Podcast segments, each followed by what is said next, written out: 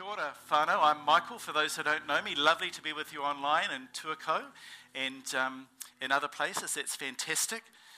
And uh, I just really felt, you know, sometimes art can be incredibly prophetic, and it never replaces the Word of God, right? You know, as good as this is, and as wonderful as Mia is, and I'm embarrassing her now, so I'm enjoying that.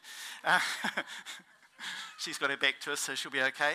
Um, but, you know, it, we have to go back to God's word, don't we? And you know, God's word speaks to us, um, speaks to us about who we are in Christ. And um, but I think you know, this is. I'm a very visual person. Some of you in the in the room will be visual people, and sometimes you can see something like a beautiful piece of artwork like this, and you can think about what's God saying, and then you go back to the scriptures.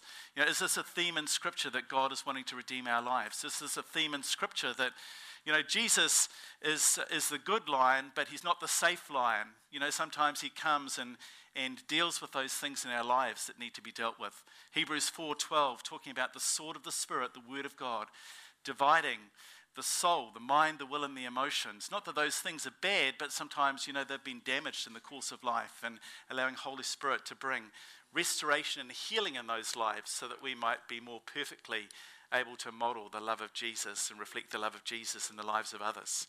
And it's a great way to preach because that's probably used about 10 minutes of my sermon time already. So um, I'll start my watch from now, shall I? I won't start it from the beginning. Um, here we go. Fantastic. I want to share with you um, this morning on this theme of still standing. And the thought occurred to me, as I said in the 9 a.m., that I am still standing, right? And um, I've been a Christian now for over 50 years. I'm still really young in the head. Sometimes um, I'm told I am quite young in the head. Sometimes I think I might have entered my second childhood, but um, that's another story.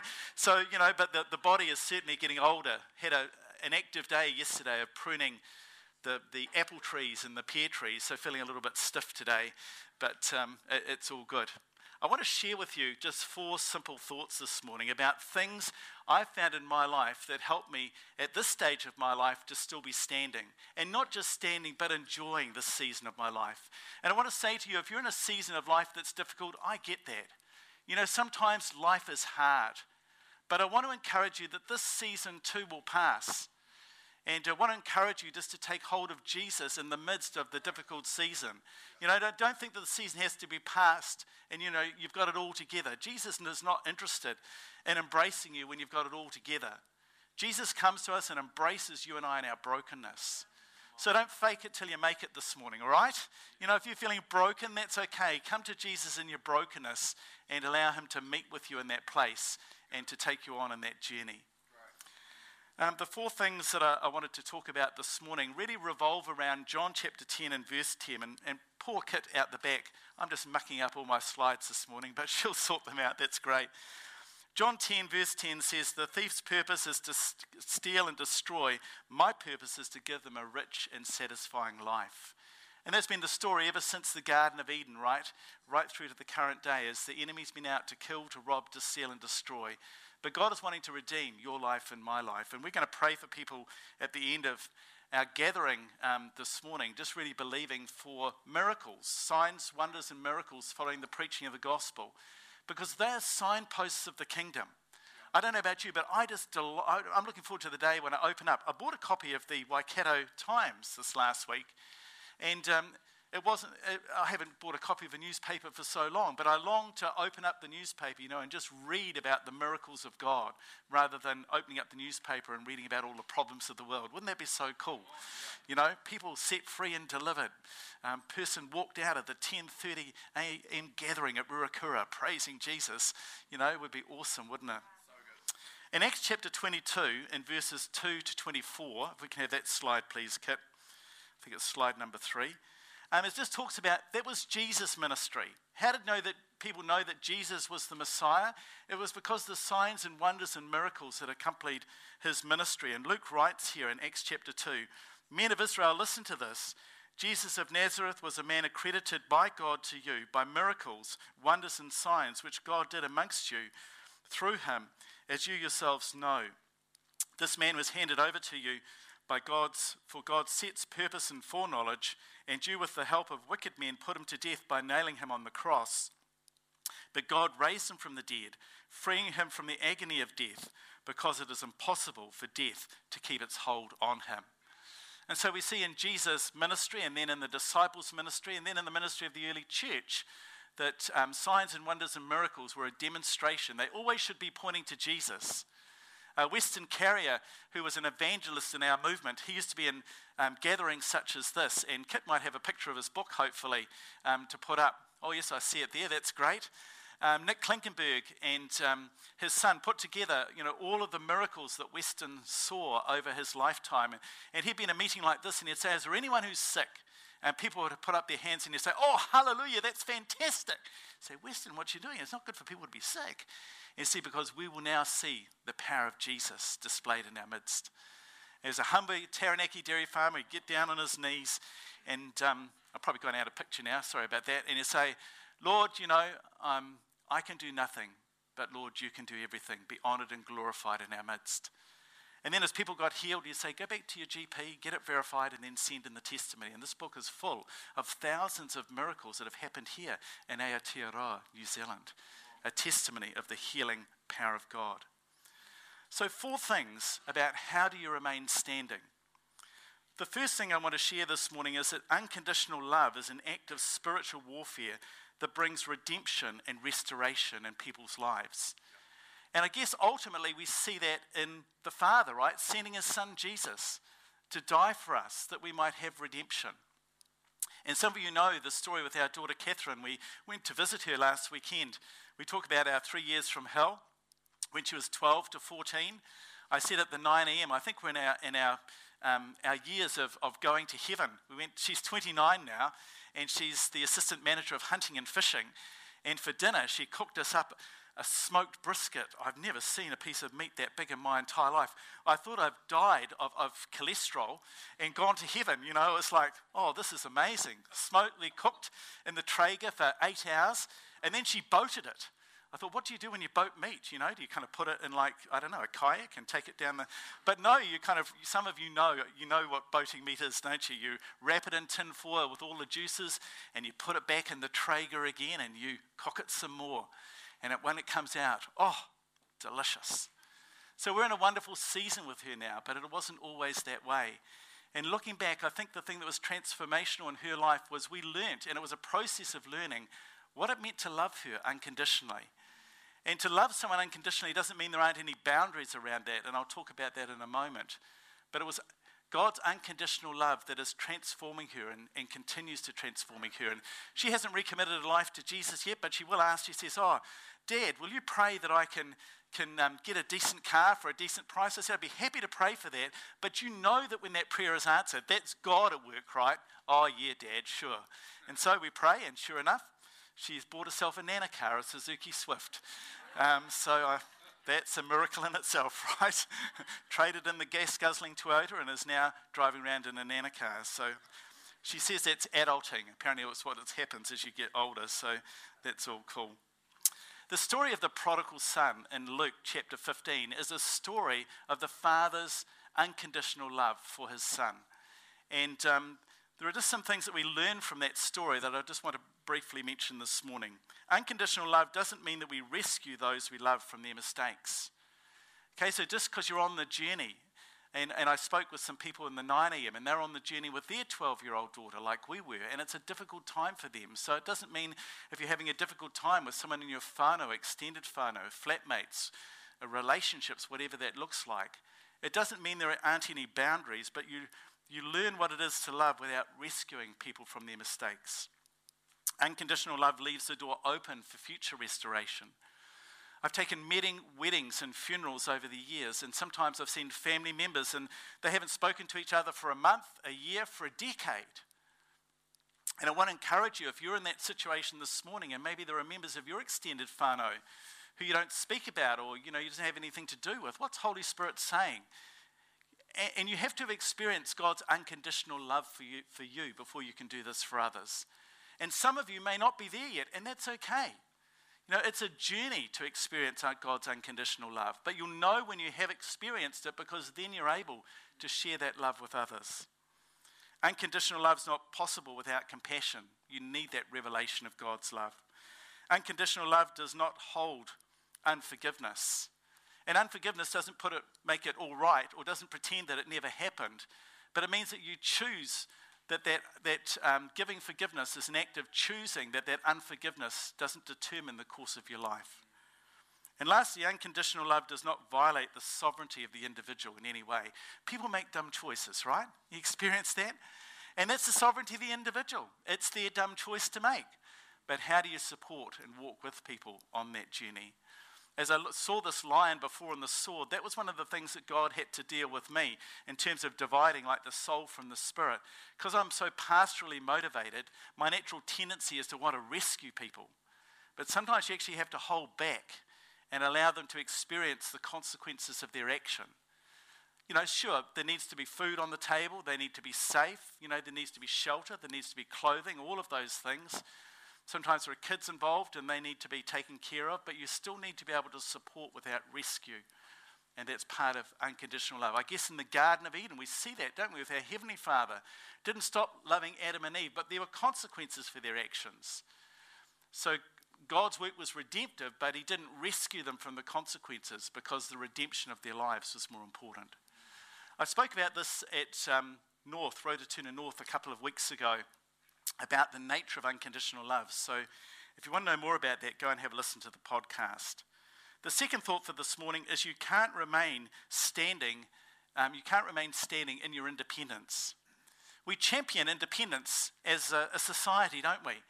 It used to be when I was young, the 21st was the big thing. I'm not sure what is it now. Is 18 the big thing? Or is nothing the big thing anymore? But I remember when I was 21, we had a, um, a big kind of get together at the Manakau Hall. Uh, is a little place between Levin and Otaki, population of 400 on a good day, counting the surrounding area. It's a little bit like where we live now in Eureka, the Eureka Hall. That would be an equivalent and people gathered together and we kind of celebrated. And you used to get a key for your 21st. Did anyone get a key? I didn't get a key for my 21st. I'm not sure whether my dad thought I didn't, you know, it wasn't safe to give me a key or I don't know. But um, it's okay, you know, a sign of independence. We kind of, we think that that's, and in a sense, you know, it's a good thing to be celebrated. But when it comes to our Christian faith, as you become more mature in your relationship with Jesus, independence isn't the goal. In fact, as you grow deeper in your relationship with Jesus, you realize a greater dependence upon God is what is required. And when we see the um, parable of the prodigal son and we see the father there, we see that, you know, for the younger son, he wanted, in Luke 15, he wanted his independence, didn't he? And the father gave it to him, even though he knew that having that much amount of money would be destructive in the son's life. And it probably nearly bankrupt the father to give, you know, half of his estate. Imagine if you're a, a dairy farmer and, and your younger son comes and says, I want half of the estate. How do you finance that? Especially with interest rates as they are at the moment. I mean, you know, probably would have nearly bankrupted him. But the father gives that to him because he knows that the redemptive factor is going to be greater in the son. And then we see the son coming to the end, the younger son coming to the end of his resources and going back and say, Father, you know, I'm not worthy of anything. And we see the father's unconditional love and the restorative effect of the younger son knowing what it is to love the father with a dependency. And the older son, who's still in his independence, right? Dad, you've never killed a fatted calf for me. You've never done anything for me. And still not really understanding what it is to be loved in that kind of way by the father. You know, independence is something that we kind of um, champion as a society. But I want to encourage us if we're going to still stand, if you're going to be standing, you know, 50 years, 70 years, whatever it is, then we really need to have that dependency upon God and to trust Him. And I had a, a kind of a picture in my mind. Um, one of the earlier paintings was of a shield. And it was like, you know, a little kink. Independence can be like a little kink in the shield. And it's like the enemy just keeps on tapping on that flaw in the shield. And eventually it will give way. You know, there's just kind of like something there that's broken. And I think sometimes um, the enemy will do that with our independence. We'll just continue to hit that until there's a breakthrough in that area. And when we learn what it is to be dependent upon God and dependent upon one another, we can stand strong in those areas of our lives. The third thought that I want to share with you this morning is you can't remain standing if you maintain an attitude of entitlement. Um, in Matthew chapter 20, there's this fascinating story um, about, um, I think, he, a man who owned a vineyard and he decided to employ some casual staff for some work on the vineyard. So uh, Some of us rock up at the beginning of the day and we get paid a day's wages. I, I nearly ran into trouble in the 9 a.m. of suggesting how much parents should pay their children, but I thought, you know, I might have given twice the going rate and I wouldn't be popular. So no figures mentioned, but you rock up and, you know, fair day's wage for a fair day's work. And then some come at 12 o'clock. And so the vineyard owner employs another lot. And then some come at 3 o'clock and the vineyard owner employs some others. And at the end of the day, do you remember what happens? They all get paid the same amount.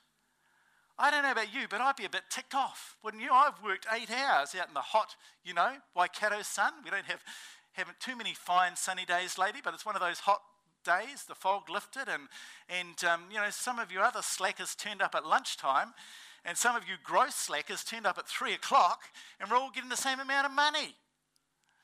And it just really puts that kind of thought on what does it mean to be entitled? And sometimes on my worst days, I think to myself, Michael, you deserve better than this. Do you ever do that, or is it just me?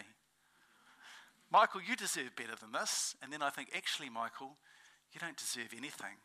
It's by God's grace and mercy that you are saved and redeemed. And the spirit of entitlement is a subtle thing, but it chips away at us. And I think I'm just going to talk briefly about the three temptations of Jesus when he went out into the wilderness. And they're all issues really around entitlement. And we'll, we'll, just move quickly through these. Matthew 3, verses 3 to 4. The first temptation, it's really about are you going to settle for the physical or the spiritual?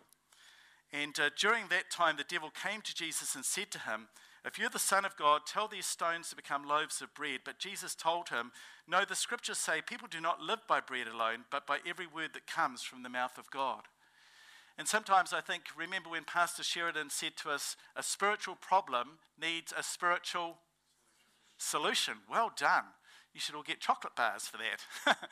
and, um, you know, sometimes it's just a temptation, isn't it, to, you know, to actually um, not sacrifice physically, to take time to pray or to fast from food so that we would actually see a spiritual breakthrough in situations. Putting it more practically than that, sometimes on a Sunday about five o'clock or so, I'm just thinking to myself, oh, I don't know if I can be bothered coming to the 6 p.m. gathering tonight. And when I, when, I, when I kind of press through that and come, and by the way, I'm not suggesting that you all come to the 6 p.m. gathering, so don't feel condemned. But if you feel convicted, that's all right. I'll leave you to sort out the difference. Um, but when I come, I'm always so blessed and encouraged that I came. And it might be like that for you in different areas. What happens when you wake up in the night and you feel the Holy Spirit saying, Michael, pray? Oh, no, it's the middle of the night, go away. You know, or what happens. Um, if you just feel a nudging and prompting to call someone or message someone, to speak to a stranger, to pray for your flatmates, you know, those, those opportunities where we don't kind of press in and take hold of the realm of the Spirit. The second temptation is really one over pride versus humility. Matthew chapter 4, verses 5 to 7.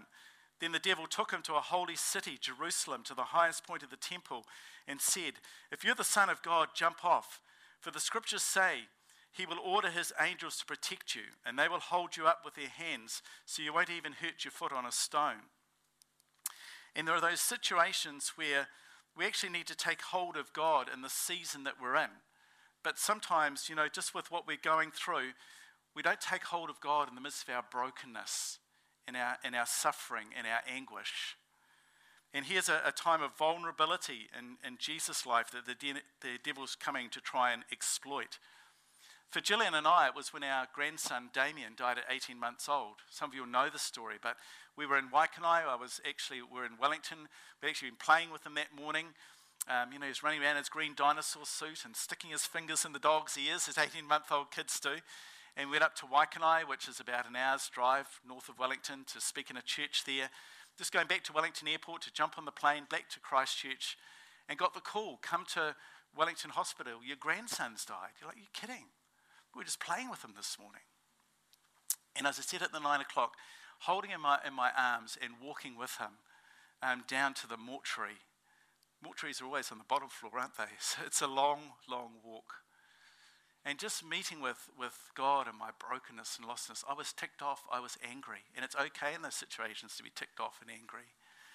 But somewhere in the midst of that brokenness, you need to take hold of Jesus. I need to take hold of Jesus so that tragedy in my life would empower me rather than condemn me. And we've had lots of opportunities to talk with people, pray with people, be with people on the journey in their suffering and their brokenness because of the journey we went through. So meet with Jesus in your suffering and your brokenness. Don't fake it. Don't pretend you're in a different season. Be, be vulnerable. Be, be real. Meet with Jesus in the season that you're in. And, and Jesus was able to do that. It wasn't kind of swayed, you know, with the t- things that the devil was tempting him of, you know, an easy way out. You know, the angels will look after you. But he could trust God in the midst of what he was going through. And the last temptation is really about power versus empowerment. And in Matthew uh, 4, verses 8 to 10, next the devil took him to a peak of a very high mountain and showed him all the kingdoms of the world and their glory. I will give it all to you, he said, if you'll kneel down and worship me. Get out of here, Satan, Jesus told him, for the scriptures say you must worship the Lord your God and only serve him. Interesting, isn't it? The, the devil was promising something that was already his, but it was about timing. And sometimes that's what happens in our lives. Will we actually trust for God's timing? Um, or are we going to kind of settle for something that's not really God's timing because we just don't want to wait any longer? And that's a temptation for all of us. I remember uh, that happening for us when um, I was running the family orchard and we were waiting for it to sell so we could go to Bible college. It took two years for the family orchard to sell, and then when it was sold, I was sold to, with it to manage the orchard for another year. So it's like three years saying, God, come on. We could have been at Bible college three years earlier, you know, and been more effective for you. And yet God was happy for us to wait in that time. And I look back on that season of my life and I think those were the time when I learned so many things that God will use in my life. And some of you will be in that, in that season right now. You're looking for a breakthrough. It's like, God, where are you in this season? Have you lost the plot? Don't you know it'd be so much more effective for you if you just got me through the situation that I'm in and then we could get on with the next season? And Holy Spirit saying, Trust me. Michael, trust me in this season. I'm in much less of a hurry than you are. Formation takes time, doesn't it, in a person's life? And when the timing's right, I'll release you into the next season. And for some of that, that will be true for you as well. The third point that I, last point that I've got, um, which I'm not going to share this morning, um, was really talking about the whole aspect of you cannot remaining when you're distracted. And I just really wanted to encourage us to keep the main thing the main thing. Why are Christians so into conspiracy theories? That's where I was going to go with that, but I'm not going to go with that this morning because that could be a distraction. What I want to do in the time that we have is I really want to pray for people for healing because there's signposts for the kingdom. And Jay was telling me there were 16 people who were healed last week. How good is that? That deserves a clap, doesn't it? Thank you, Lord. Amazing. And we're going to stand in a moment, but I'm going to um, read out some, um, some words of knowledge. And words of knowledge, I've been in meetings like this so many times where you think, oh, but he didn't read out my word of knowledge, what I'm looking for. Anyone who needs prayer, just put your hand up, right? That's an act of spiritual warfare right there. To have the courage to put up your hand, and folks will gather around you. We won't leave you hanging, and we'll pray for you. But if these, um, if these are helpful to you, just to encourage you to take a step of faith, I think that's why God gives words of knowledge. Um, someone, um, the word of knowledge I got was had pancreatitis. And I don't even know what pancreatitis is, but I understand it's a real thing. So if you've got that, I'm sure you'll understand what that is. There was someone else and you have toothache this morning, and toothache's a horrible thing, isn't it? You'll know if you've got toothache going on. I felt God was saying there's someone who has high blood pressure, but you actually haven't got any symptoms of high blood pressure. But you just really have got an inkling that there's something wrong in the area of your blood pressure. And if that's you, have the courage when we stand to put up your hand and folks will gather around you. Someone else who's got a painful left wrist, and God's wanting to heal that. And also, we'd love to pray for couples who are struggling with infertility. Gillian and I went through that, the, the monthly cycle of hope and disappointment. We had a bit of a laugh at the 9 a.m. because there are so many chocolates handed out. September, I thought there must be something happening after Christmas. So I thought, wouldn't it be great if we prayed for couples struggling with infertility in September and then we can have lots of babies. I don't know what's nine months on, and then we can just it'll make it so much easier for Carolyn when she's shopping for chocolate. She'll be able to spread the supply. You know, won't have this hump in September, but we'll have a baby boom later on. So, um, so that'll be good. So, can we stand together? I don't think the Holy Spirit's left the room, has he? I think that was okay. So if you'd like prayer this morning for any of those or anything else, can you have the courage just to raise your hand? And please, we believe in the body, um, the priesthood of all believers. So don't leave people hanging if they've got their hands up. Can you just gather around them? There's a hand over there, hand at the back, hand in the middle. Thank you so much for your courage. Gather around these folks. Hand right down the back as well. Some people put their hands right up. Some people kind of go for this sort of, you know, the, and it's fine. In the middle, thanks, Sarah. That's great. In the front here, can we gather around? Anyone else? Okay, we're not going to ask these folks what their problem is. We're just going to pray together for them and just believe for God's healing and restoration for their lives. Can we do that? And then we're going to look forward to hearing the testimonies later on. Let's pray together. Father, thank you for those who've got the courage to put their hands up this morning. Lord, we speak healing and restoration over their lives in the name of Jesus. We thank you that you're a good father with good gifts for your children. We thank you on the cross. Lord, you said it is finished. You triumphed over every principality, every power, every demonic stronghold. Lord, we speak to spirits of infirmity and we say, Be gone in the name of Jesus. We speak healing over people's lives. We speak to this pancreatitis and say, Be gone in the name of Jesus. Toothache, be gone in the name of Jesus. Lord, we pray for those who have high blood pressure, maybe not even with the symptoms, but Lord, we pray for healing in the name of Jesus. Lord, for that painful left wrist, healing in the name of Jesus. Lord, I pray especially for those struggling, couples struggling with infertility, Lord. I thank you that children are a gift from you.